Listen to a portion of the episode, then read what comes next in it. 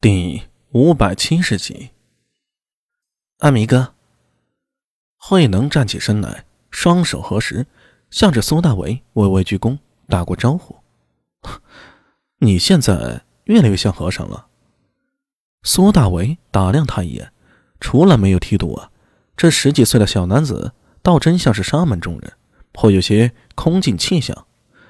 想想觉得有些郁闷，本来自己收他在身边的。想给自己破案多一个帮手，现在看倒像是帮玄奘法师多招了名弟子。挠了挠头，苏大为向玄奘法师说道：“呃，法师，我有件事儿，你先稍坐，让我把这段经讲完。”玄奘法师微微颔首，就算是有满肚皮的话，此时也没法开口。苏大为。一眼走到角落的蒲团上，盘膝坐下。慧能，你也坐下。是法师。金房内香烟袅袅，外面的天光从塔窗透入，一片祥和宁静。玄奘法师双手合十，眉目慈悲的缓缓说道：“儿时，世尊儿说颂曰。”诸何何所为？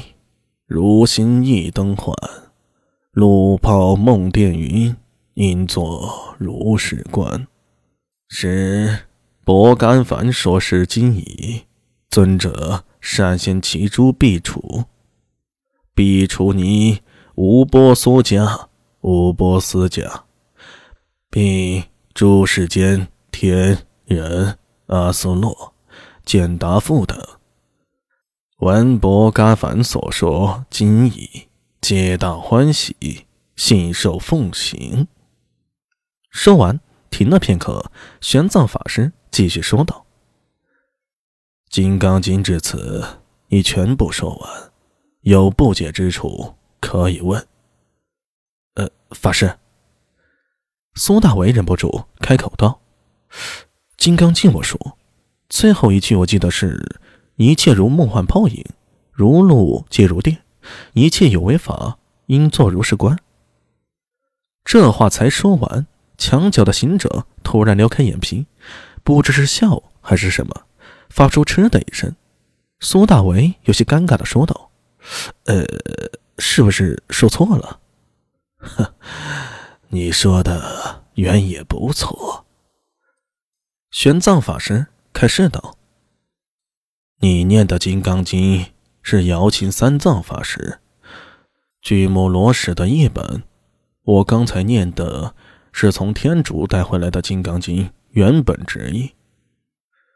见苏大为脸露迷惑之意，玄奘法师继续说道：“东晋太元八年，后梁太祖吕光取西域高僧居摩罗什，到达甘肃凉州。”居摩罗什在扬州待了十七年，弘扬佛法，学习汉文。后秦弘十三年入长安，至十一年与弟子一陈大品般若经、法华经、维摩诘经、阿弥陀经、金刚经等经和中论、百论、十二门论等论。呃呃，苏大为一脸不明觉厉，心中暗道。只知道有这个和尚，好像是《天龙八部》里的鸠摩智原型。至于这人到底是做什么的，我却不甚清楚。一旁的卢慧能忽然开口道：“呃，法师，您的旨意与鸠摩罗的译本有何不同啊？”没等玄奘开口，坐在卢慧能旁边的明崇岩便说道：“哼，这你都不知道。”鸠摩罗什本人精通汉文，擅长音律，他的译本简洁而押韵，读来如诗般朗朗上口，便于传送和记忆。至于玄奘法师的旨意，则是完全根据梵文原意意思翻译的。这两者，一个是翻译神奇，一个是注重原文，这便是不同。